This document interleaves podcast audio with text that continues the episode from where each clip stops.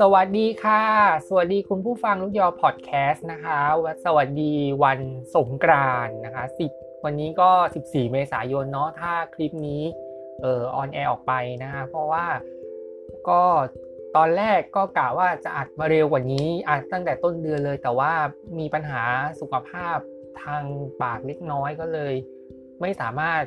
อัดได้เพราะว่าเดี๋ยวจะเดี๋ยวการพูดหรือหรือภาษาความชัดเจนจะจะไม่ได้มากขนาดนั้นนะคะแต่ว่าก็กลับมาถือว่าเป็นเรื่องดีนะคะเป็นวันครอบครัวด้วย แล้วก็อยู่ในเทศกาลสงกรานต์ก็ช่วงนี้ก็หลังจากที่เมื่อวานนี้นะคะเล่นน้ำกันอย่างสนุกสนานกันแล้ว วันนี้ก็จะเป็นวันที่เรียกว่าเรียกอะไรต้องอยู่กันพร้อมหน้าพร้อมตากันค่ะอยู่กันเป็นครอบครัวเลยนะฮะแต่ว่าก็ท่ามกลางอากาศร้อนก็ ดูแลสุขภาพด้วยนะฮะแล้วก็โดยเฉพาะอย่างยิ่งฮีสโตรกตอนนี้ก็เล่นงานมนุษย์กันมากมายหลายคนแล้ว เพราะว่าด้วยด้วยอากาศที่ร้อนด้วยสภาวะอากาศที่มันเปลี่ยนแปลงแบบสุดขั้วเลยนะฮะทั้งปีก็มีก็เรียกว่าอะไรมันมีแบบว่าเหตุการณ์ที่เกี่ยวข้องกับสภาพอากาศที่ไปสร้างความเสียหายในหลายที่แต่ว่าถึงแม้ว่าที่นี่จะร้อนแต่ว่าก็มีปัญหาตามมาคือฮีสโตรหรือโรคลมแดดนั่นเองนะฮะเพราะฉะนั้นแล้ว ก็ต้องดูแลสุขภาพนะฮะแล้วก็รับดื่มน้ำสะอาดมากๆนะครับมันจะช่วยได้ เพราะว่าอย่างเราเนี่ยด้วยความที่ส่วนหนึ่งเราเรากินยาจิตเวทด้วย เราก็ต้องดื่มน้ำมากๆนะฮะซึ่งมันก็อาจจะช่วยได้บ้างนะฮะแต่ว่าก็จริงๆก็เป็นคนดื่มน้ำตลอดแหละตั้งแต่แบบตั้งแต่เริ่มกินยาแล้วนะก็หวังว่าคงก็ก็ยังมีชีวิตอยู่นะก็ยังยังมีลมหายใจ ก่อนที่จะเริ่มเรื่องราวในหนังสือก็ ก่อนจะเริ่มก็ขอพูดถึงเรื่องราวเกี่ยวกับพอดแคสต์กันนิดนึงนะคะสองเรื่องด้วยกัน เรื่องแรกก็คือ ตอนที่ทำพอดแคสต์ดูยอพอดแคสต์เนี่ยเราทำผ่านแอปพลิเคชันของที่เรียกว่าเป็นเรียกว่าอะไรเป็นเป็นเป็น stage ในการเปิดทางให้กับสำหรับคนที่อยากเปิดช่องพอดแคสต์ก็คือ Anchor นะฮะซึ่งก็อยู่ในความดูแลของ Spotify ตอนนี้คือข่าวตอนนี้มันมีมันมันมีมันเกิดขึ้นก็คือตอนที่เราไปเปลี่ยนอัปเดตอัปเดต หมายถึงแอปพลิเคชันในมือถือที่กำลังอ่านอยู่ตอนนี้นะฮะอยู่ดีๆเนี่ยก็ Anchor ก็มีการเปลี่ยนโลโก้แล้วก็เปลี่ยนชื่อแล้วนะฮะจาก Anchor เป็น Spotify for Podcaster นะฮะ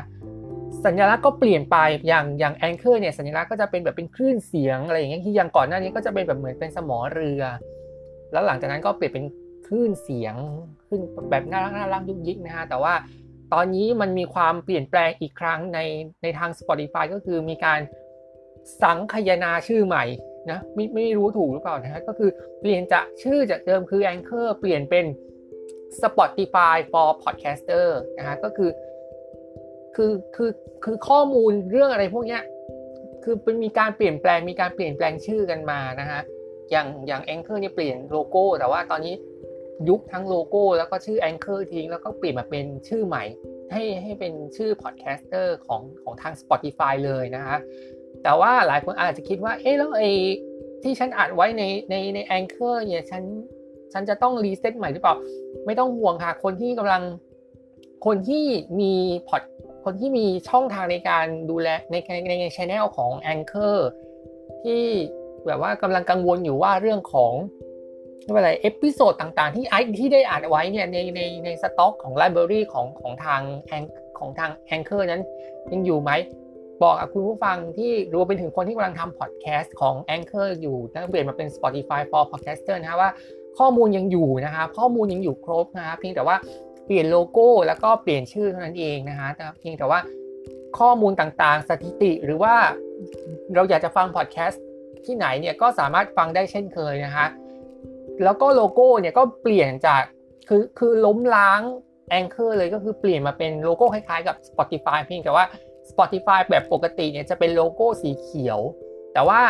Spotify for Podcaster เนี่ยมีการเปลี่ยนโลโก้เป็นเป็นเหมือนเหมือนสต็อเหมือน Spotify แบบแบบเขียวเลยเพียงแต่ว่าเปลี่ยนสีมาเป็นสีม่วงอ่อนนะ ก็คือมันก็คือสีที่ที่ก่อนหน้านี้มาจาก Anchor นั่นเองนะฮะเพราะว่าเพื่อให้ ผู้คนสามารถแยกแยะออกได้นะคะว่า คือจริง ๆ มันก็ด้วยด้วยเนื่องจาก Anchor มันมีการดูแลนี่อะไรของทาง Spotify อยู่แล้วนะทีนี้พอมันเริ่มจับสนแล้วว่าเพราะมันชื่อมันคนละชื่อกันนะอันนี้วิเคราะห์คิดคิดจากสาเหตุที่ที่เกิดขึ้น เพราะว่ามันจะดูไม่ออกว่าเอ๊ะมันยังไงก็เลยตัดสินใจเอาชื่อให้มันคล้าย ๆ กันก็คือ Spotify เขียวเนี่ยจะจะสำหรับสตรีมมิ่งเพลงแล้วก็ พอดแคสต์ชั้นนำแต่ว่าถ้าเป็นพอดแคสต์หน้าใหม่ หรือว่าแบบมีช่องทางนะก็จะเป็นช่องก็จะเป็นโลโก้ใหม่ก็คือเป็น Spotify โลโก้สีม่วง ชื่อก็เปลี่ยนเป็น Spotify for Podcaster นะฮะแล้วก็สามารถที่จะอัดได้เสียงหรืออะไรนี้ได้หมดเลยรวมทั้งสรุปว่าตอนนี้ช่องของที่ทำกับแอปนี้เนี่ย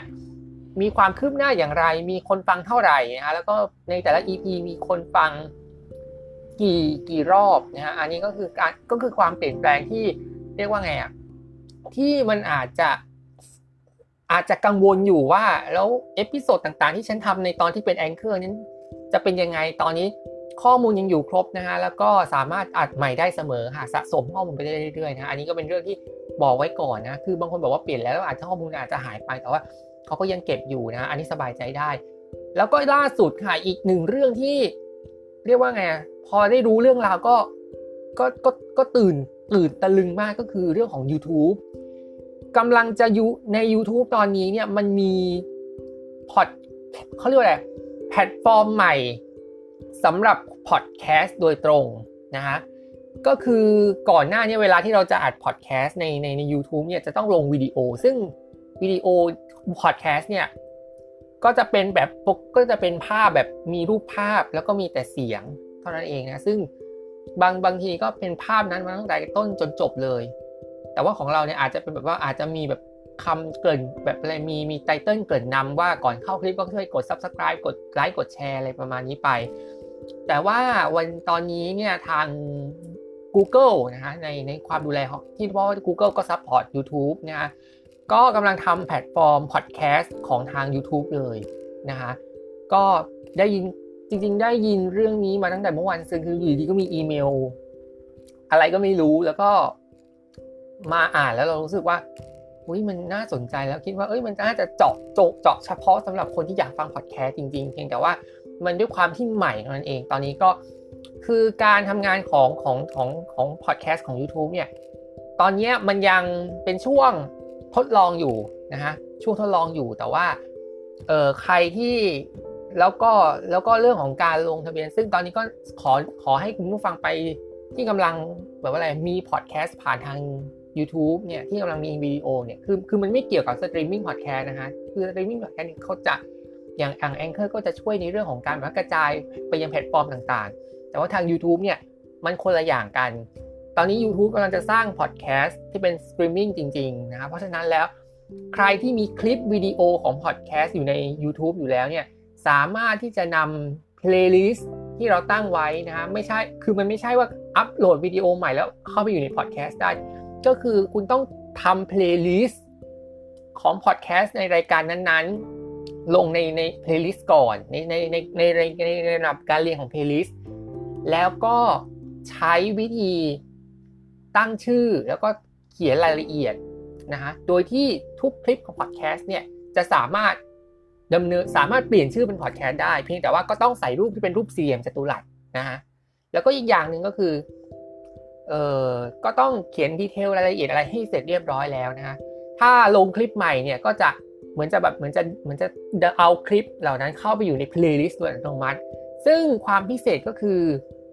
สามารถรับชมได้ทั้งทาง YouTube ที่เป็นวิดีโอ และ YouTube Music ที่ก่อนหน้านี้เป็นเป็นที่เป็นที่เป็นแบบช่องที่แบบเสนอจะมีแบบเพลงแล้วก็จะมี MV นะก็อย่างหนึ่งเพลงเนี่ยก็อาจจะมี audio หนึ่งเพลงหนึ่งคลิป แล้วก็มีเอ่อ MV อีกหนึ่งคลิป แต่ว่าสำหรับทาง YouTube Music ที่ลงที่แบบว่าอะไรถ้าถ้าคุณคุณนำเพลย์ลิสต์ของพอดแคสต์เนี่ยไปลง ก็จะมีใน YouTube Music เพียงแต่ว่ามันจะออกมาเป็นคลิปวิดีโอเท่านั้นเอง คือมันยังไม่เป็นแบบ สี่เหลี่ยมจัตุรัสแล้วก็มีแต่เสียงแล้วก็เป็นพอดแคสต์เหมือนเหมือนสตรีมมิ่งอื่นๆ คือคือเป็นคนละอย่างกันนะฮะอันนี้ก็เป็นอะไรที่สร้างความสร้างความเซอร์ไพรส์สำหรับเราเหมือนกันแล้วก็เลยรีบพยายามนำเพลย์ลิสต์ของพอดแคสต์ทั้งหมดใน YouTube เนี่ยไป on air เพียงแต่ว่าเอ่อตอนนี้ทาง YouTube เนี่ยกำลังในในในในแพลตฟอร์มพอดแคสต์กำลังให้สหรัฐอเมริกากำลังดำเนินการอยู่นะก็คือทดลองก่อนนะเดี๋ยวเดี๋ยวจะมาบอกนะฮะว่าถ้าถ้าความเคลื่อนไหวของ ไทยมี YouTube Podcast เนี่ยเดี๋ยวจะมาบอกอีกทีว่าเออจะต้องติดตามไหนจะต้องโหลดยังไง อันนี้ก็เป็นข่าวสารกันนะโดยเฉพาะถ้าฟังทางพอดแคสต์ของทาง YouTube เนี่ยไม่ใช่แค่คอนเทนต์คอนเทนต์ที่เรานำเสนออยู่แล้วไม่ว่าจะเป็นรีรีวิวหรือ movie ยออย่างลูกยออยากเล่าที่เริ่มต้นพอดแคสต์กับคอนเทนต์นี้ก็มี หรือ knowledge from book ที่ดูได้เฉพาะ YouTube ตอนนี้เซตรีเซ็ตเป็นพอดเป็นเป็นอะไร เป็นเพลย์ลิสต์รวมให้กับทาง YouTube Music แล้วก็ YouTube Podcast แล้วนะฮะเพียงแต่ว่าเนี่ยก็อย่างที่บอกค่ะว่า Podcast ของทาง YouTube เนี่ยยังเพิ่งเริ่มดำเนินการอยู่นะยังให้คนสหรัฐทดลองใช้ก่อนนะยังไม่ได้เป็นอะไรเป็นเป็นที่ทั้งโลกก็สามารถแพร่หลายได้นะฮะสองเรื่องจริงๆ ก็นี่ก็เลยไป 10 นาทีแล้วนะฮะอันนี้ก็เป็น 2 เรื่องที่เรียกว่ามีความเปลี่ยนแปลงในวงการพอดแคสต์ที่นำมาเล่าให้ฟังนะคะก็ ถ้าถ้าถ้ายังฟังแล้วยังไม่เข้าใจก็อาจจะต้องย้อนไปแต่ว่าเออลองไปสอบถามทางทางเดี๋ยวนี้ก็มีคลิปวิดีโอมากมายที่นำเสนอเรื่องนี้อยู่นะฮะเพราะฉะนั้นแล้วก็เอออะไรไปศึกษาไปอ่านวิธีอะไรให้เรียบร้อยนะครับ เพราะฉะนั้นแล้วเออเราเราคิดว่าpodcaster ของทาง YouTube มันจะเป็นส่วนผลักดันในการเพิ่มยอดวิวให้กับคลิปของเราด้วยนะที่เป็นคลิปพอดแคสต์นะคะก็พอรู้เรื่องก็รีบ ทำเรื่องอะไรเอาเพลย์ลิสต์ต่างๆ ที่เรามีทั้งหมดลงไปอยู่ในระบบของของพอดแคสต์แล้วนะคะเพียงแต่ว่าตอนนี้มันยังไม่ได้เป็นแพร่หลายยังอยู่ช่วงทดลองอยู่นะคะเอาละเริ่มเกริ่นนำมาเยอะแล้ววันนี้หนังสือที่เราจะมาพูดถึงกันนะฮะเป็นหนังสือที่จริงๆ แล้วตลอดระยะเวลาที่ทำพอดแคสต์มา ก็จะก็จะเล่าเรื่องหนังสือของคนญี่ปุ่นมาตลอดนะฮะ เพราะว่าคนญี่ปุ่นเขาทำงานกันอย่างแบบขันแข็งแน่นนะแน่นหนักมากนะชีวิตประจำวันก็คือมันวุ่นวาย เพราะว่าอย่างแค่ในโตเกียวก็คือแบบอะไรเงี้ยการเดินทางอะออกจากบ้านอะไรเงี้ยบางคนไม่มีรถยนต์ไงบางคนไม่มีรถพานะ ก็ขึ้นรถไปแล้วมันก็แออัดแล้วก็ต้องรีบวิ่งเข้าออฟฟิศให้ทันเวลาอะไรเงี้ยคือมันแข่งเวลาตลอดเวลาแล้วคนมันก็เยอะด้วย แต่ว่าสิ่งหนึ่งที่ทำให้คนญี่ปุ่นเนี่ยมี มีมีอะไรมีประสิทธิภาพในการเดินทางไปทำงานหรือหรือศักยภาพการทำงานเนี่ยมันต้องมีหลักคิด ซึ่งหลักคิดเนี่ยมันเป็นสิ่งสำคัญของการดำเนินชีวิตมนุษย์อย่างแท้จริงนะคะโดยที่วันนี้นะคะหนังสือก็คือเป็นหนังสือที่เรียกว่าเป็นเคล็ดลับความสำเร็จของคนทำงานในญี่ปุ่นนะคะที่เรียกว่าต้องต่อสู้ท่ามกลางสภาพแวดล้อมที่กดดันหลาย ๆ อย่างนะฮะเพราะว่า มันไม่ใช่ว่าทำงานในเมืองหลวงในเมืองหลวงในกรุงเทพก็แย่แล้ว แต่ว่าถ้าในกรุงโตเกียวสำหรับคนในต่างจังหวัดในญี่ปุ่นก็ถือว่า ถือว่าถือว่าเป็นเป็นเป็นสิ่งที่ถือว่าหนักมากเหมือนกัน เพราะฉะนั้นแล้วมันก็ต้องมีเลยหลักสูตรมีคัมภีร์หรือมีเคล็ดลับอะไรอย่างเงี้ยมากมาย ซึ่งเราก็อาจจะพูดในหนังสือหลาย ๆ เล่มแล้วที่ที่ที่ก่อนหน้านี้รีวิวมา แต่วันนี้ที่เราจะพูดถึงว่า แล้วเขามีหลักคิดอะไรล่ะ ที่ทำให้คนญี่ปุ่นมีศักยภาพในการทำงานที่มีคุณภาพนะฮะมันเหมือนกับว่าเขามีหลักคิดนั้นอยู่ในสมองแล้ว แล้วก็นำมาใช้ในการทำงานของเรานะฮะวันนี้หนังสือที่เราจะมาพูดถึงกันนะฮะก็คือหนังสือหลักคิดที่คนญี่ปุ่นพกไปทำงานทุกวันนะฮะเขียนโดยคุณโคมิยะคาสุโยชินะฮะทำความรู้จักกันนิดหนึ่งเป็นที่ปรึกษาด้านการบริหารชื่อดังของประเทศญี่ปุ่น เกิดที่โอซาก้าปี 1957สำเร็จการศึกษาจากคณะนิติศาสตร์มหาวิทยาลัยเกียวโต จากนั้นก็เข้าทำงานในธนาคารโตเกียวมิซูบิชิ UFJ แล้วก็ได้รับทุนจากธนาคารไปศึกษาต่อในระดับปริญญาโทที่คณะบริหารธุรกิจในในมหาวิทยาลัยในสหรัฐนะฮะหลังจากหลังจากลาออกจากธนาคารเขาก็มาทำงานในบริษัทคำปรึกษาของโปรแกรมโมโต Associate นะฮะแล้วก็ไปเป็นที่ปรึกษาให้กับบริษัท s e n c a r e Holding แล้วออกมาก่อตั้งบริษัทให้คำปรึกษาของตัวเองในปีในปี 1996 นะฮะซึ่งมีบล็อกที่เป็นของโคมิยะด้วยนะบล็อกที่ปรึกษาด้านการบริหารโคมิยะสามารถไปเออเรียกว่าอะไรไปไปไปไปไปอ่านไปหาเคล็ดลับของเขาได้เพียงแต่ว่าภาษาญี่ปุ่นหมดเลย เช่นเคยนะฮะก็ถ้าใครเก่งภาษาญี่ปุ่นก็รีบแล้วแล้วอยากจะรู้ข้อมูลของโคมิยะก็ไปกันที่ common c o c o l o b nifty com นะฮะ อันนี้ก็คือข้อมูลของโคมิยะคาสึยุกิของคนเขียนนะคะหลักการของหนังสือเล่มนี้เนี่ยมันคืออย่างที่บอกแหละว่าศักยภาพของคนญี่ปุ่นเนี่ยในเรื่องของการทำงานเนี่ยคือแบบเต็มที่แล้วก็ขยันขันแข็งมาก เราอะยังในชีวิตการทำงานของของเราเนี่ยบางทียังไม่รู้เลยว่า ก็ง่ายๆอย่างเงี้ยยังตื่นขึ้นมาแล้วว่าแล้วต้องรีบไปทำงานเนี่ยยังยังต้องมาคิด คิดเลยว่า เอ๊ะฉันจะต้องนอนเท่าไหร่ อยากใช้ชีวิตเกินไหนอะไรประมาณนี้แล้วก็แบบว่า ฉันจะดำเนินชีวิตให้ทันเข้าที่ทำงานหรือเปล่า แล้วก็ฉันจะใช้ศักยภาพของฉันในการต่อสู้กับงานที่กำลังถาโถมเข้ามาอย่างไร รวมไปถึงหลักคิดมันมีอะไร ซึ่งหนังสือเล่มนี้นะครับได้พูดถึงเรื่องราวของหลักคิดการทำงานเป็นเคล็ดลับของคนญี่ปุ่นในการทำงานที่ทำให้ การพัฒนาของคนญี่ปุ่นในในที่ทำงานเนี่ยมีศักยภาพ ส่งผลดีต่อบริษัท แล้วก็ต่อยอดไปถึงเศรษฐกิจแล้วก็ประเทศชาติด้วยนะฮะทั้งทั้งที่ญี่ปุ่นเนี่ยก็เป็นประเทศที่เออนี่ไงมีความกดดันสูงก็อย่างที่เกริ่นไปว่า ขึ้นรถไฟเวลาขึ้นรถไฟไปไปไปไปไปแออัดกันเนี่ยแบบเราก็ยังไม่รู้เลยว่าจะถึงที่ทำงานทันไหมอะไรประมาณนี้เพราะว่าวิถีชีวิตของคนญี่ปุ่นเนี่ย โดยอย่างในโตเกียวเนี่ยก็อย่างที่บอกว่าคนมันเยอะมากนะคือในเมืองหลวงคนมีเยอะมากจนถึงขั้นว่าทางการต้องออกมามอบเงินให้กับคนเพื่อที่จะกระจายออกจากโตเกียวอะไรประมาณนี้ค่ะแล้วก็ปัญหาก็มีหลายอย่างทั้งไม่ว่าจะเป็นแบบผู้สูงอายุก็มากขึ้นเอ่ยเด็กเกิดก็น้อยลงรวมไปถึงแบบอัตราการแข่งขันในหน้าที่การงานเรื่องของการยึดเรื่องและเรื่องของหน้าที่ตำแหน่งการงานเนี่ย ด้วยความที่คนในโตเกียวมันอยู่มันอยู่กันเยอะอะ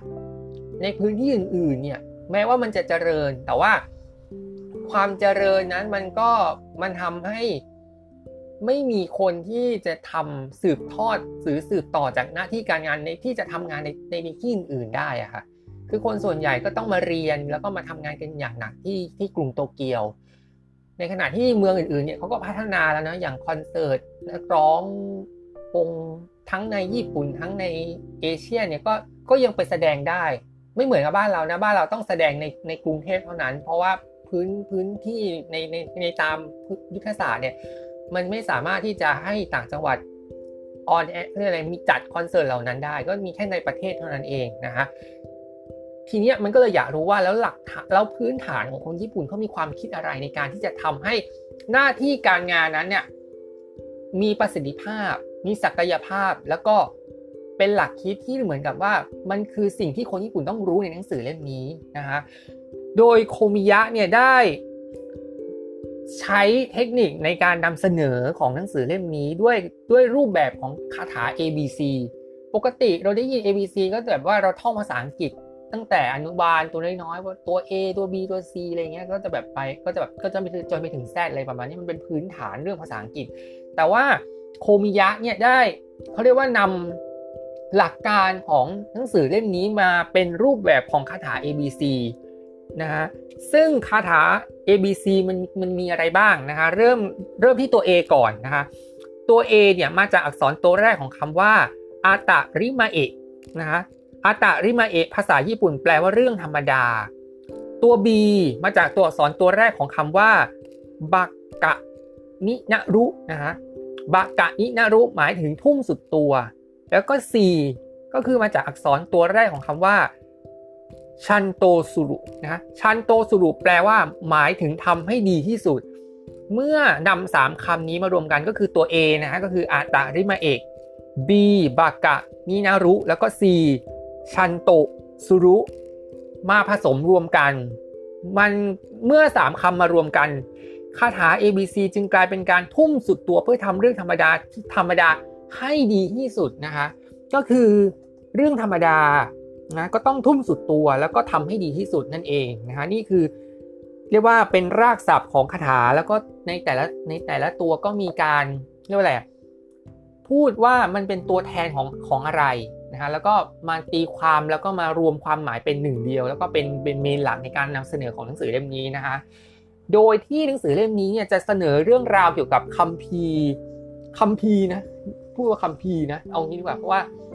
แล้วก็เป็นเคล็ดลับที่คนญี่ปุ่นเนี่ยใช้เวลาไปทำงานนะฮะโดยมีเรื่องราวที่มันค่อนข้างจะหลากหลาย มีการเปรียบเทียบมีการใช้คิด แล้วก็มีเรื่องของ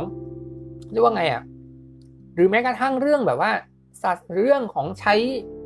อาจจะมีศาสนาอาจจะมีเรื่องราวของ ปรากฏการชีวิตมากมายในตัวเรา มันก็เขาก็เอามาผสมผสานกันในหนังสือเล่มนี้จนอ่านแล้วก็รู้สึกว่า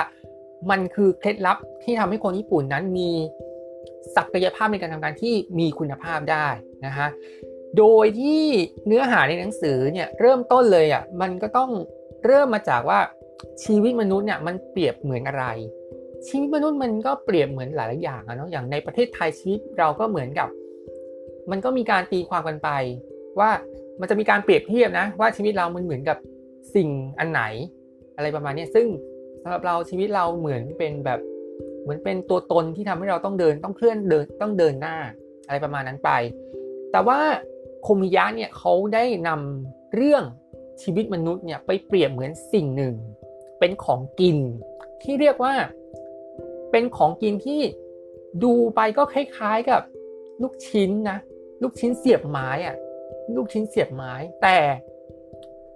โคมิยะเขาเปรียบว่ามนุษย์เนี่ยเปรียบเหมือนขนมดังโงกขนมดังโงกคืออะไรนะคะ ขนมดังโงกก็คือ ขนมที่ทำมาจาก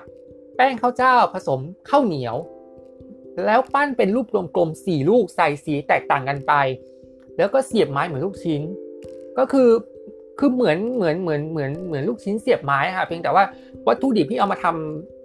ดังโง่เนี่ยมันคือแป้งข้าวเจ้าแล้วก็แป้งข้าวเหนียว ซึ่ง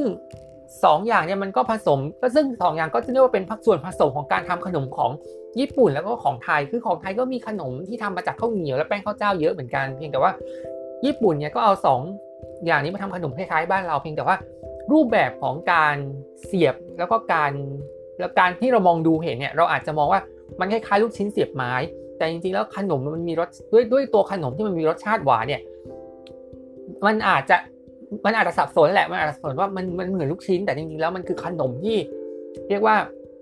มันทั้งอร่อยแล้วก็ได้สุขภาพ เพราะว่าขนมขนมญี่ปุ่นเนี่ยมันจะเน้นไปเรื่องของการเน้นเรื่องสุขภาพเพราะว่ามันมีวัตถุดิบที่เป็นถั่วธัญพืชที่ค่อนข้างเยอะเพียงแต่ว่าดังโงอาจจะไม่ไม่ถึงเอาถั่วธัญพืชมามาดัดมันมาทำเป็นดัดแปลงอะไรนั้น คือใช้แป้งแล้วก็ใช้ข้าวเหนียวเท่านั้นเอง แล้วทีเนี้ยทำไมโคมิยะเขาบอกว่า ชีวิตมนุษย์มันคือ มันเหมือนดังโงกขนมดังโงกขึ้นมา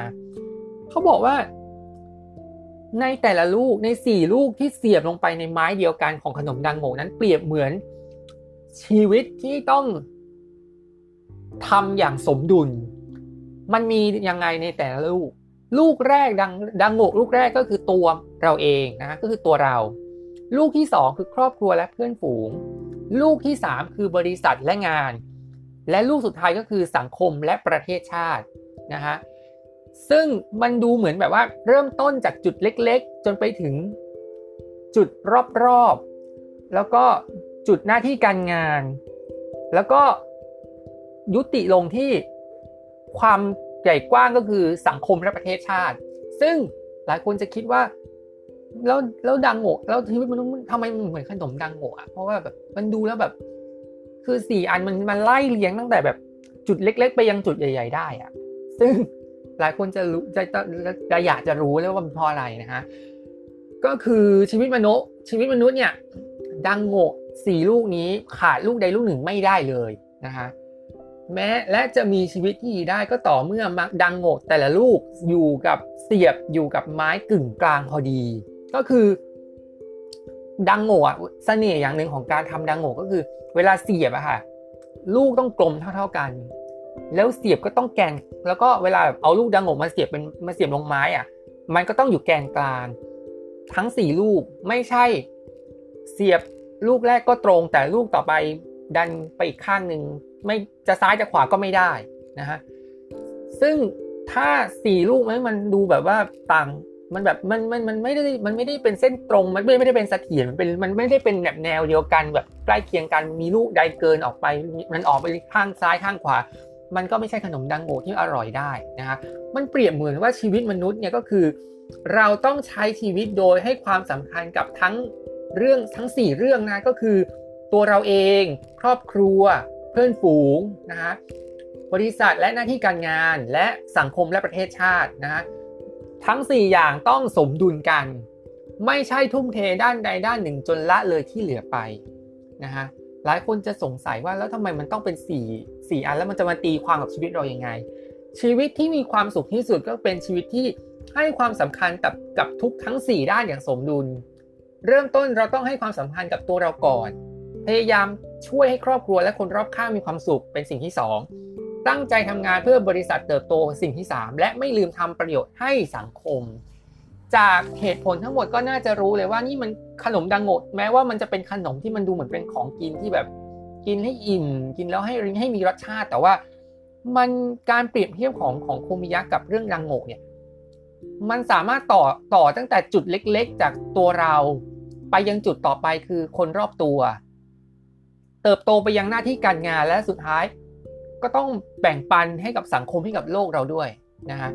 คือมันจะคือการการเล่าเนี่ยค่อนข้างจะแบบเริ่มจากจุดเล็ก ๆ ไปยังจุดใหญ่ ๆ แล้วมันก็มีเหตุผลที่มันสมเหตุสมผลดีแล้วมันก็น่าสนใจด้วยนะฮะเพราะฉะนั้นแล้วก็เลยเป็นเคล็ดลับอย่างหนึ่งของเหมือนกับว่าเหมือนว่าชีวิตมันก็เหมือนดังโงกมันเหมือนเพราะอะไร เพราะว่าดังโงกทุกลูกแล้วมันก็เหมือนกับชีวิตเราใน 4 ด้านก็ต้องเริ่มต้นอย่างได้ดี เริ่มต้นอย่างสมดุล แล้วก็เริ่มต้นอย่างเติบโตและเป็นวงกว้างเรื่อยๆ โดยที่ไม่ละเลยด้านใดด้านหนึ่งไปนั่นเอง นอกจากความคิดในเรื่องนี้แล้วเนี่ยมันก็ต้องมีวิธีคิดตามมา ก็คือวิธีคิดที่แบบว่า เรียกว่าไงอะตัวตนของเราเราก็ต้องมีความเชื่อความคิดของเราในการทำงานของเราว่า เราจะทำงานกันอย่างไรนะฮะโดยที่มนุษย์เนี่ยพยายามหาคำตอบว่าความคิดที่ถูกต้องเหมาะสมเป็นอย่างไรเนี่ย คิดมาตั้งแต่โบราณแล้วนะฮะแล้วก็จะเห็นได้ว่าทุกศาสนาไม่ว่าจะพุทธจะคริสต์จะอิสลาม หรือจะศาสนาอื่น ๆที่เออเรียกว่าอะไรมันมีอยู่โลกใบนี้อะไรเงี้ยบางทีก็อาจจะมีศาสนาที่เป็นน้องใหม่อะไรก็ได้ แต่ว่าก็มีบางคนที่ไม่มีศาสนาด้วยนะคือจะจะจะศาสนาไหนมันก็มีอยู่สิ่งเดียวกันก็คือสอนให้คนเป็นคนดี เพียงแต่ว่า มันจะเกิดปัญหาก็คือว่าเออแล้วคนที่มันไม่มีศาสนาที่มันเยอะขึ้นเรื่อยๆ เนี่ย ไม่มีไม่มีไม่มีเรื่องอะไรไม่มีสำนึกไม่มีอะไรเหรอคือจริง ๆ แล้วเนี่ย คนไม่มีศาสนาก็ไม่ใช่ว่าเขาไม่ได้เขาไม่ได้เป็นคนเลวร้ายนะเขาอาจจะมีความดีอยู่เพียงแต่ว่าเขาไม่ค่อยเชื่อว่าหลักการทางศาสนาความดีมันอาจจะไม่ไม่ไม่ไม่ถูกใจ คือคนศาสนาคนไม่มีศาสนาเนี่ยมากขึ้นเรื่อยๆนะฮะแต่ว่า เขาก็มีดีได้ เขาก็ดำเนินชีวิตด้วยความดีได้ โดยที่ไม่ต้องไปเดือดร้อนใคร แม้แต่ศาสนาเอง มันก็มีอีกด้านหนึ่งที่ไปด้านมืดได้เหมือนกัน ก็อย่างที่เราเคยได้ยินก็คือเรื่องของอิสลามนะฮะไม่ได้บอกอิสลามไม่ดีนะ แต่ว่าอิสลามมันมีการเคร่งในเรื่องของความคิดในการที่แบบว่าไปสิไปอีกสุดทางหนึ่งจริงๆ แล้วทุกศาสนามันก็มีมุมมืดของมันหมดนะฮะอย่างพุทธเนี่ยมันก็จะมีอย่างอย่างตอนนี้ทุกทุกวันนี้ก็จะมีเรื่อง เรื่องวงการผ้าเหลืองที่ค่อนข้างเฉาแบบไม่เว้นแต่ละวัน ศาสนาคริสต์ก็มีการเอาอิทธิพลศาสนาไปทำในสิ่งที่ไม่ดี อิสลามก็จะมีพวกกลุ่มหัวสุดโต่งเคร่งศาสนาอะไรอย่างเงี้ยซึ่งก็เป็นแบบค่อนข้างจะทางมืดนิดนึงนะฮะแล้วก็ศาสนาอื่นที่เราก็ไม่รู้ว่ามุมมืดมันคืออะไรแต่ทุกศาสนามันก็มีทั้งสว่างและมืด มีมุมมืดอยู่ บางทีอะศาสนาที่เราเคารพอยู่เนี่ยมันอาจจะมีบางสิ่งบางอย่างที่ไม่ไม่ไม่ไม่คอนเนคกับเราแล้วไม่แล้วเราก็ไม่อยากจะเชื่อ ก็อาจจะไม่มีศาสนาก็ได้ ซึ่งมันก็แล้วแต่ว่าเขาจะศรัทธาหรือเชื่อแบบว่าเขาจะศรัทธาในที่ในศาสนาไหนมันก็แล้วแต่นะฮะแต่ว่าทุกศาสนาสอนให้เป็นคนดี แล้วทีเนี้ยวิธีคิดเนี่ยทุกศาสนาก็สอนเรา แล้วเราจะต้องคิดไปตามศาสนาหรือเปล่า จริงๆอะไม่จำเป็นต้องคิดให้ยุ่งยากนะครับคุณผู้ฟัง เพราะว่าไม่ต้องซับซ้อนไม่ต้องทำอะไรมาก ยึดหลักง่าย ๆ ก็คือว่าไม่โกหกหลอกลวง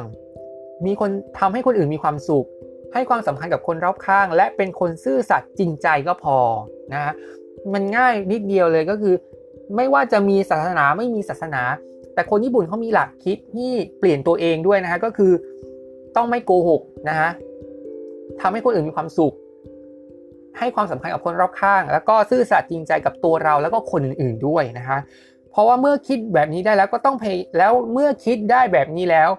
ก็ต้องทำพยายามทำให้อยากทำให้เต็มที่ด้วยนะคะถึงแม้ว่าศาสนามันจะมีมุมสองมุม แต่ว่าหลักคิดนี้ที่โคมิยะเขียนไว้ในในในในเรื่องนี้เนี่ยก็ถือว่าไม่ว่าจะมีศาสนาหรือไม่มีศาสนาก็เรียนรู้ได้นะก็ก็ใช้ได้นะฮะก็ใช้ได้ เพราะว่า มันจะทำให้ตัวเรามีความสุขแล้วก็ไม่ไม่ไม่ไม่ไม่ไม่ยึดไม่ยึดติดอะไรมากเกินไป แล้วก็จะได้ไม่เป็นคนเห็นแก่ตัวได้ง่ายนะฮะก็คือ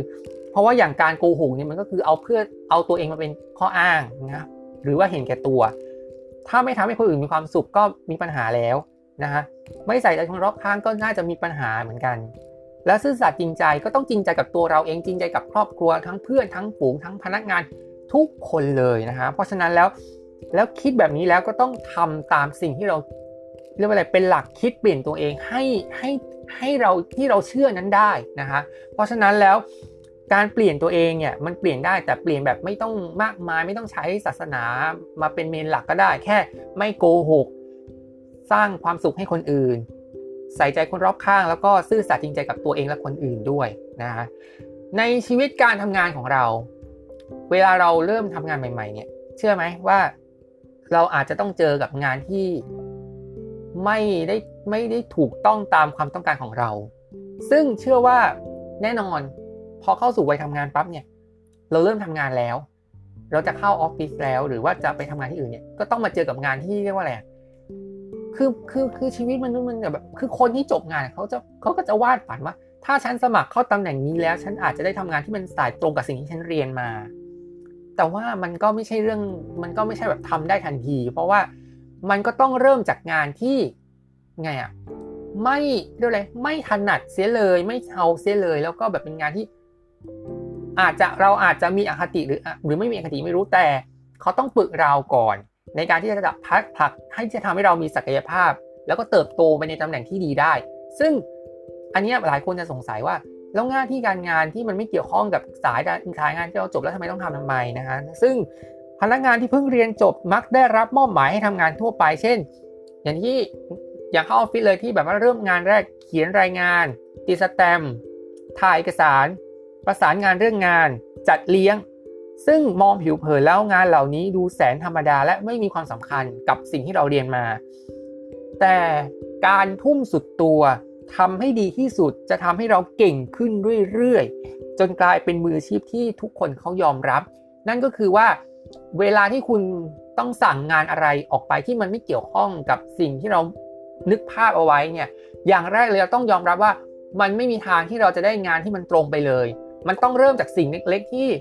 เราอาจจะถนัดบางเรื่องหรือไม่ถนัดบางเรื่อง แต่เราต้องทำเพื่อเป็นการฝึก skill ของเราก่อน ฝึก skill แล้ว ก็ต้องทำให้ดีที่สุดและทุ่มสุดตัวเต็มที่นะคะ เพราะว่าถ้าคุณทำงานอย่างตั้งใจคุณทุ่มสุดตัวแล้วทำทำงานได้อย่างมีประสิทธิภาพเนี่ยคนในออฟฟิศเขาคนในที่ทำงานเขาก็จะอุ้มชูนะคะแล้วก็รักคุณมากแล้วแล้วเขาอาจจะสามารถที่จะต่อยอดจากตำแหน่งที่เราได้นั้น ให้มันดีขึ้นได้นะคะ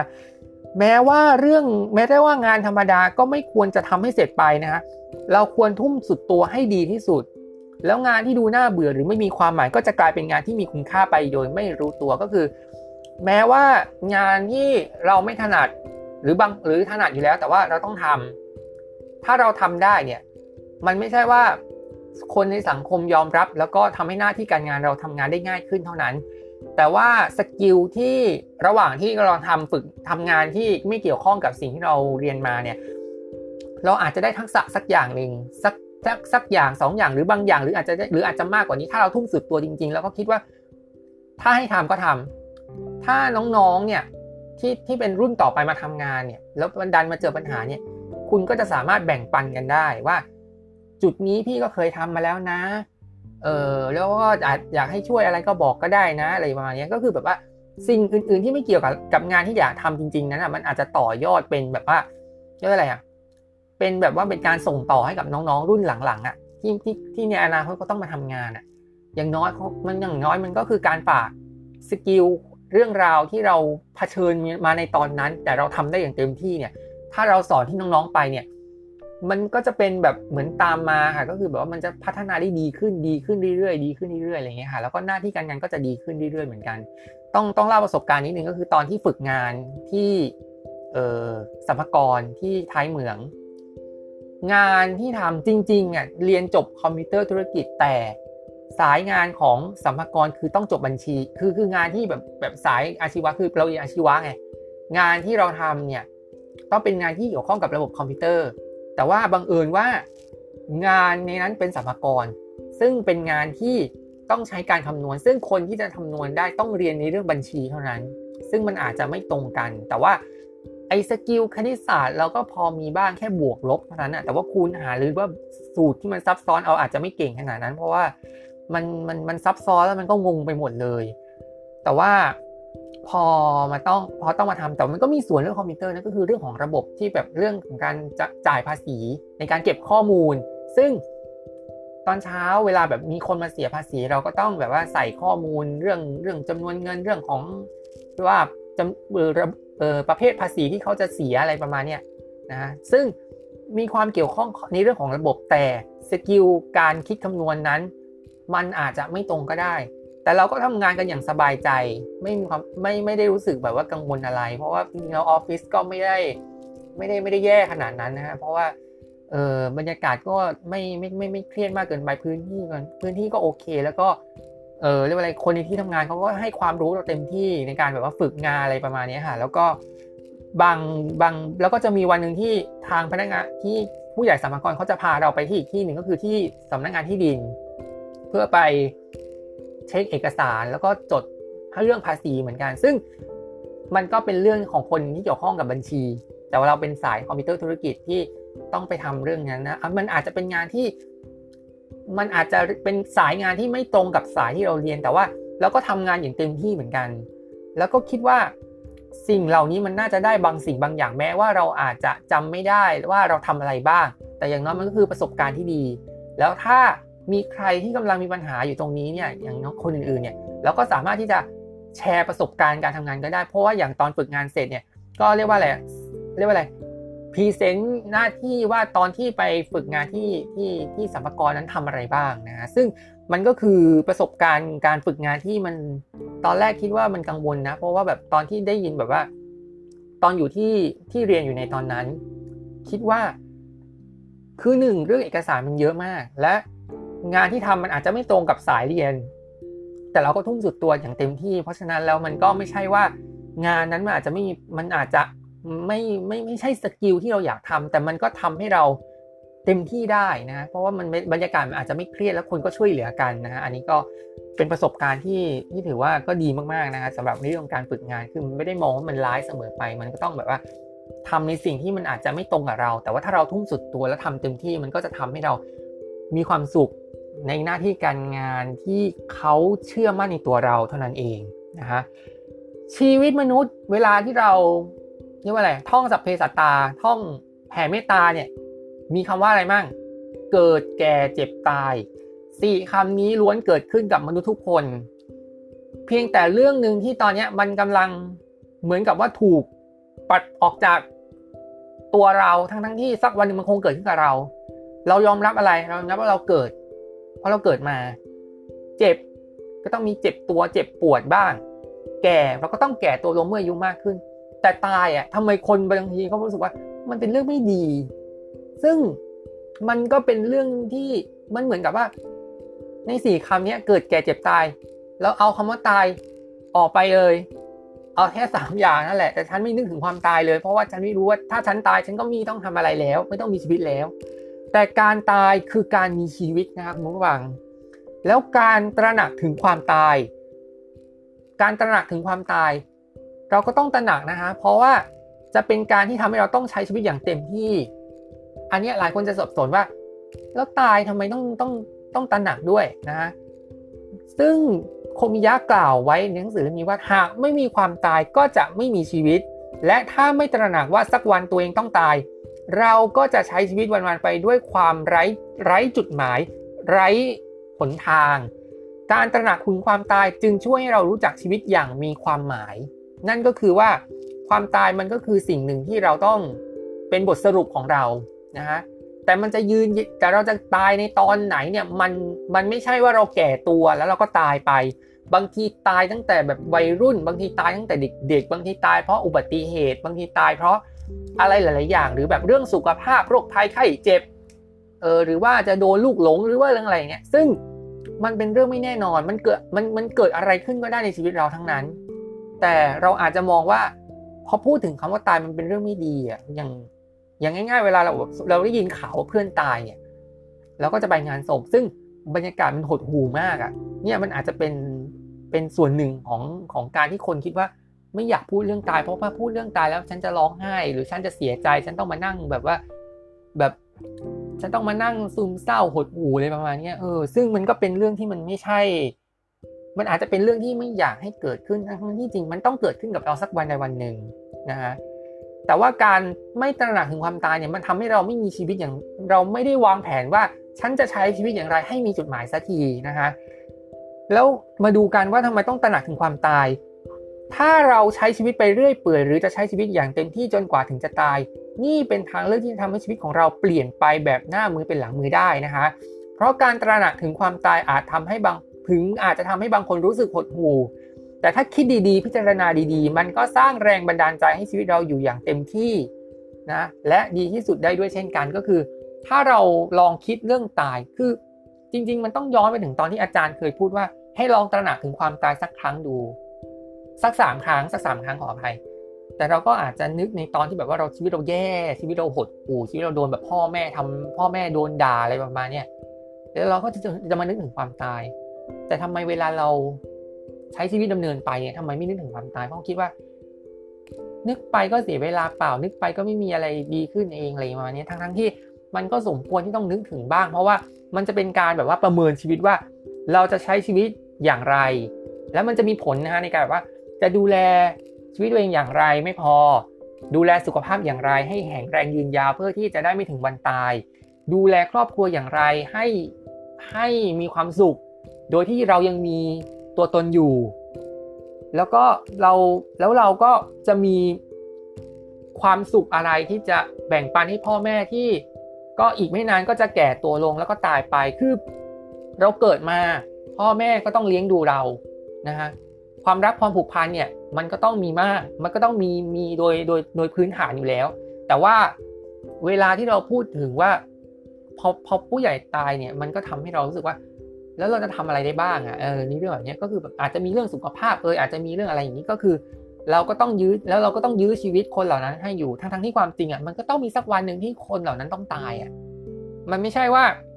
อย่างที่บอกแหละมันไม่มีใครอยู่ค้ำฟ้าเราหรอกเพราะฉะนั้นแล้วเนี่ย ถ้าเราตระหนักว่าพ่อแม่แก่ตัวลงแล้ว เราก็ต้องดูแลให้ดีที่สุดในตอนที่เขากำลังมีชีวิตอยู่ที่โดยที่ไม่รู้ว่าเขาจะอยู่หรือไปอยู่หรือไปเท่านั้นเอง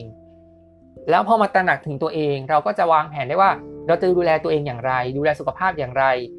แล้วก็จะดำเนินชีวิตให้เต็มที่เลย เพื่อที่จะมีความสุขกับตัวเราเอง เพราะถ้าถึงตอนที่เราจะตายจริง ๆ นั้น จะได้ไม่ต้องคิดกังวลเครียดอะไรไป คือบางคนเวลาพอพอเวลามันใกล้จะตายเนี่ยมันก็แบบ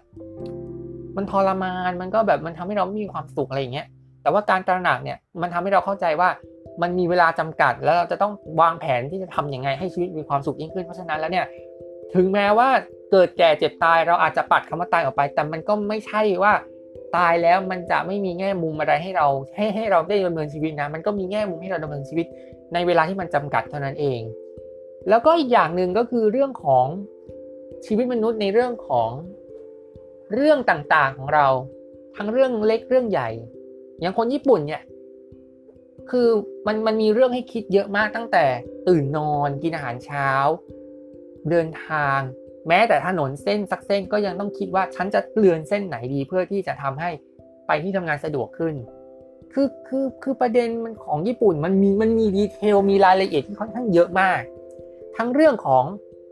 แม้แต่แม้ทั้งเรื่องของตั้งแต่ตื่นเช้ามา ก่อนนอนฉันจะวางก่อนวางแผนว่าฉันจะทำอะไร วางแผนปั๊บ นะฮะนอนให้เร็วเพื่อที่จะตื่นให้ทันเวลา ตื่นให้ทันเวลาเสร็จก็ต้องคิดให้รอบคอบว่าอาหารเช้าพร้อมหรือยัง อ่านเสร็จแล้วอ่านเช้าเสร็จแล้วก็ต้องคิดให้พร้อมว่าออกเดินทางไปถนนเส้นไหน พอเสร็จเข้ามาที่ทำงานแล้ว ก็ต้องรับมือกับงานแล้วก็ต้องคิดรอบคอบว่าฉันจะวางแผนงานอย่างไร คือมันมีคือทุกเรื่องในทุกเรื่องในการดำเนินชีวิตเนี่ย มันก็มีการมันก็มีเรื่องเล็กๆอะ่ะเรื่องเล็กๆที่แบบว่า เราต้องใส่ใจกับมัน แต่บางทีคนเรารู้สึกว่า ถ้าฉันฉันบางทีฉันก็เก่งแล้วบางทีฉันก็รู้สึกว่า ฉันก็ดำเนินชีวิตของฉันได้ แต่ว่าบางทีเนี่ย จุดเล็กๆ มันมันสำคัญมาก เพราะว่าถ้ามันจุดเล็ก ๆ แล้วมันบกพร่องขนาดนี้มันมันอาจจะต่อยอดไปเป็นความพินาศในเรื่องของการดำเนินชีวิตเราก็ได้ การงานอาจจะพังก็ได้ ชีวิตการเดินทางก็อาจจะมีปัญหาก็ได้ หรืออย่างหรืออย่างถ้าเข้าออฟฟิศสายปั๊บอันนี้ก็ไม่ได้แล้วเพราะโดนเจ้านาย ติแล้วตอนเนี้ย เออ เนี่ยเรื่องเล็กของญี่ปุ่นมันมีเยอะมาก แต่ว่าบางคนก็ยังไม่ใส่ใจมากเท่าที่ควรนะฮะโดยโคมิยะนี่เขียนไว้ว่าในชีวิตมีเรื่องเล็ก ๆ ให้เราต้องตัดสินใจเสมอ ดังนั้นแม้จะเป็นเรื่องเล็กๆ ก็ควรคิดให้รอบคอบก่อนตัดสินใจ แล้วเราจะตัดสินใจได้อย่างถูกต้อง เมื่อทำเช่นนี้บ่อยๆเข้า จะตัดสินใจได้อย่างแม่นยำขึ้นเรื่อยๆและในที่สุดก็จะมีศักยภาพที่จะตัดสินเรื่องสำคัญได้นะฮะก็คือ การคิดรอบคอบนั้นมีผลต่อการตัดสินใจนั่นเอง อย่างสมมุติว่าเดินถนนเนี่ยถ้าเราเทียบเส้นทางจากถนนเส้นหนึ่งไปถนนแล้วก็ถนนอีกหนึ่งเส้นนั้น ก็ต้องคิดให้รอบคอบว่า ที่ถนนเส้นไหนจะเดินให้เราเข้าออฟฟิศได้เร็วกว่ากัน เราต้องคิดวิเคราะห์ให้ถึงว่า ถ้าเส้นนี้มันทำให้เรา ถึงที่ทำงานเร็ว เราก็จะเลือกเส้นนั้นนะฮะ ซึ่งสิ่งเล็กๆ มันก็มีเยอะแยะมากมายนะ ในเรื่องของการคิดให้รอบคอบอยู่ตลอดเวลา ทั้งเรื่องการทำงานทั้งเรื่องวิถีชีวิต แล้วก็การ หรือแม้กระทั่งการออกกำลังกายการดูแลสุขภาพหรือการนอนก็สำคัญเหมือนกันนะฮะแล้วก็ชีวิตการงานก็ต้องเจอผู้คนก็ต้องคุยกับคนแปลกหน้า คุยกับเพื่อนแล้วอะไรเงี้ย ซึ่งเราก็ต้องคิดวิเคราะห์แล้วก็อ่านคนให้เป็นว่าเขากำลังเราก็ต้องคิดวิเคราะห์เป็นว่า คนที่เข้ามาเป็นลูกค้าเราเนี่ยเราต้อง เราต้องรู้ใจทุกลูกค้าว่าเขาต้องการอะไรอะ่ะเออซึ่งถ้าเราใช้ใช้ให้ความคิดรอบคอบเนี่ยตัดสินใจอย่างดีเนี่ยมันจะมันจะพัฒนาทักษะของการตัดสินใจและคันขัดเกลาเนี่ยได้ดียิ่งขึ้นนะฮะทำให้การตัดสินใจนั้นมีผลอย่างเร็วแล้วเราแล้วบางทีเราก็อาจจะกลายเป็นว่า เราตัดสินใจได้เร็วเพราะฉันดูดูโดยรวมรอบอย่างรอบคอบแล้ว ก็มันทำให้เราสึกว่าฉันต้องหนักแน่นกับสิ่งนี้จริง ๆ นะฮะ นอกจากนี้เนี่ยเมื่อตัดสินใจเสร็จเรียบร้อย บางคนบอกว่าตัดสินใจเรียบร้อยก็จบไปใช่ไหมไม่ได้นะฮะต้องกลับมาคิดทบทวนด้วยทำไมต้องคิดทบทวน เพราะว่าถ้าสิ่งที่เราทบสิ่งที่เราคิดอย่างรอบคอบนั้น เราตัดสินใจถูก เราก็จะทบทวนว่ามีอะไรที่ต้องไปต่อยอดได้บ้าง แต่ถ้าตัดสินใจผิดก็ต้องทบทวนว่าปัญหามันอยู่ตรงไหน ความผิดพลาดอยู่ตรงไหนและจะแก้ปัญหาไม่ให้เกิดขึ้นได้อีกอย่างไรนะฮะเนี่ยมันคือ หลักคิดของคนญี่ปุ่นที่พกไปทำงานจริง ๆ ก็คือแบบว่า ไม่ใช่ว่าตัดสินแล้วปล่อยเลยตามเลยนะ ก็ต้องคิดรอบคอบว่า สิ่งที่เราตัดสินใจนั้น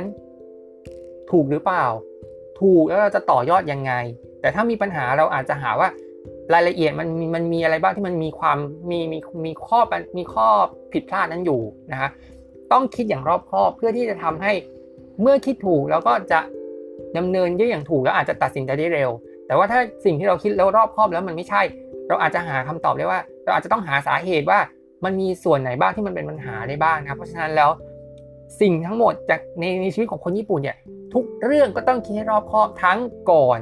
และก็หลังจากที่เราตัดสินใจแล้ว เท่านั้นเองนะฮะก็นี่คือทั้งหมดของหลักการนำเสนอของหนังสือ หลักคิดที่คนญี่ปุ่นพกไปทำงานทุกวันนะฮะเขียนโดยคุณ โคมิยะคาซุโยชินะฮะซึ่งนี่ก็คือว่าอาจจะเป็นหนังสือที่เป็นเคล็ดลับสำคัญของคนญี่ปุ่นในการทำงานก็ว่าได้นะฮะซึ่งคนไทยก็สามารถเรียนรู้ได้แล้วก็นำมาใช้ในเรื่องของการทำงานได้นะครับเพราะว่าหลักการคนญี่ปุ่นในการทำงานในในหนึ่งวันของของของคนญี่ปุ่นส่วนใหญ่ที่พกไปทำงานเนี่ยหลังจากที่อ่านทั้งหมดแล้วรู้สึกว่าถ้าคนไทยนำหลักการเหล่านี้มาใช้กับวัฒนธรรมการทำงานที่ ที่เป็นของเราที่เป็นความเชื่อของเราเนี่ยมันก็ทำให้เราเจริญรุ่งเรืองได้นะก็คนที่ประสบความสำเร็จเขาก็ต้องมีวิธีคิด แล้วก็มีการวางแผนในการดำเนินในเรื่องในเรื่องของหลักคิดในการดำเนินชีวิตและหน้าที่การงานที่มันถูกต้องเสมอ เพราะฉะนั้นแล้วก็เป็นหนังสือที่ถ้าใครสนใจต้องบอกให้เลยว่าต้องรีบอ่านแล้วก็นำมาปรับใช้กับชีวิตประจำวันทั้งเรื่องหน้าที่การงาน การดูแลตัวเอง แล้วก็ เรื่องของการใส่ใจรอบคนรอบข้างรวมไปถึงเพื่อนร่วมงานด้วยนะซึ่งถือว่าเป็นหนังสือที่น่าจะเป็นคำเฉลยแน่นอนว่าทำไมคนญี่ปุ่นมีศักยภาพในการทำงานที่มีคุณภาพขนาดนั้นนะคะ ซึ่งหนังสือหลักคิดที่คนญี่ปุ่นไปทำงานทุกวันนะคะเป็นหนังสือเอ่อหมวดหมู่ธุรกิจนะคะแต่ว่ามันก็อาจจะมีจิตวิทยาแทรกอยู่บ้าง เขียนโดยคุณคุมิยะคาสุโยชิจำนวนหน้านี่นะคะมี 185 หน้า ราคา 195 บาทนะคะ สามารถหาซื้อได้นะคะไม่ว่าจะเป็นร้านหนังสือชั้นนำทั้งไม่ว่าจะเป็น SE-ED Book Center B2S เอ่อคิโนคุนิยะร้านนายอินทร์หรือร้านหนังสือชั้นนำนะคะซื้อเป็นเล่มทั้งในร้านก็ได้ซื้อในเว็บไซต์ก็ได้นะแต่ว่าเว็บไซต์ก็จะมีถ้ามีอีบุ๊กเนี่ยก็ใครมีสมาร์ทโฟนมีแท็บเล็ตก็ แล้วมีกำลังเงินที่จะไปซื้ออีบุ๊กก็สามารถนำเงินที่เราอยู่ในอยู่ในอยู่ในในแอปเนี่ยสามารถซื้อได้นะคะแล้วก็ เออสำหรับคนที่อยากจะได้หนังสือเล่มนี้จากสำนักพิมพ์จริงๆมี 2 ช่องทางเช่นเคยนะ ก็คือทางช้อปปิ้งออนไลน์ทั้ง Lazada แล้วก็ s h o p e e นะต้องต้องเช็คก่อนนะครับว่ามีหนังสือเล่มนี้อยู่ในสต็อกหรือเปล่านะครับเพราะว่าถ้ามีเนี่ยเพราะว่าถ้าถ้าใน Shopee กับ Lazada เขาอาจจะลดราคาที่ดีกว่าร้านหนังสือด้วยนะฮะแล้วก็มีอีกหนึ่งช่องทางก็คือเว็บไซต์นะคะ w w w v l e a r n b o o k c o m นะฮะสำหรับเอ่อ สำหรับเว็บไซต์ของหนังสือ v l e a r n นะสามารถซื้อแล้วก็ซื้อหนังสือเล่มที่คุณชื่นชอบ แล้วก็ได้รับส่วนลดทุกเล่มด้วยนะคะแล้วก็ทั้งหมดนี้ก็คือ RRV Review เล่มนี้ของหนังสือเล่มนี้นะคะหลักที่คนญี่ปุ่นพกไปทำงานทุกวันนะคะ ก็สำหรับลูกยอพอดแคสต์นะคะก็สามารถรับฟังได้หลากหลายช่องทางนะคะ ทั้งทาง streaming podcast ไม่ว่าจะเป็น Apple Podcast Spotify Spotify for Podcaster Google Podcast นะคะ Overcast Amazon Music iHeartRadio Castbox Pocket Cast Radio Public และ Stitcher นะคะ ส่วน YouTube มี 2 ช่องทางแล้วนะคะ ก็คือ YouTube Channel ช่องลูกยอยสกอรและ YouTube Music ช่องลูกยอยสกอรเช่นเดียวกันนะคะ ส่วน YouTube เอ่อ Podcast เนี่ย ตอนนี้กำลังอยู่ที่การทดลองใช้งานเริ่มที่สหรัฐอเมริกาก่อนนะคะ ตอนนี้ก็เอ่อ YouTube ก็ก็ฟังแล้วนะว่า ทุกคนก็เริ่มดูพอดแคสต์ผ่านมาฟังพอดแคสต์มากขึ้น เพราะฉะนั้นแล้วก็เลยสร้างแพลตฟอร์มนี้ขึ้นมาเพียงแต่ว่ามันยังเป็นช่วงเริ่มต้นเท่านั้นเองนะคะสำหรับคนที่รับฟังผ่านทาง YouTube ก็สำหรับ YouTube Channel นะคะก็สามารถกดไลค์กดแชร์กด Subscribe และกดกระดิ่งนะครับเพื่อที่จะดูคลิปใหม่ๆ และติดตาม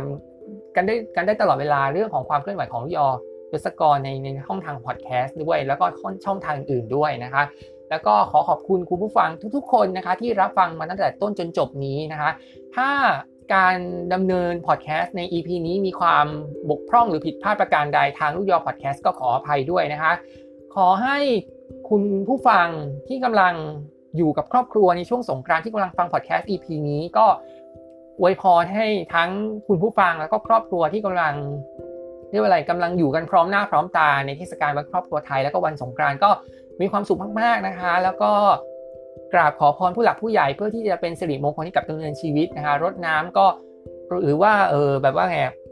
รดน้ำดำหัวผู้ใหญ่ก็เออเรียกว่าไงได้พรดีๆกลับไปมีกำลังใจอย่างเต็มที่ แล้วก็ให้สงกรานนี้ปลอดภัยไร้แอลกอฮอล์เมาไม่ขับนะคะแล้วก็ดูแลสุขภาพแล้วก็ ดูแลตัวเองด้วย เพราะว่าอากาศร้อนมากๆ ในตอนนี้ฮิสโตรกเล่นงานได้ทุกเมื่อดีแน่นอน เพราะฉะนั้นแล้วถ้าดูแลสุขภาพได้ดีดื่มน้ำเยอะๆ ออกกำลังกายอย่างเหมาะสม แล้วก็แบบว่าไงดูแลตัวเองเนี่ยฮิสโตรกก็จะไม่รบกวนชีวิตเราแน่นอนนะคะรวมทั้งขอให้คนในครอบครัว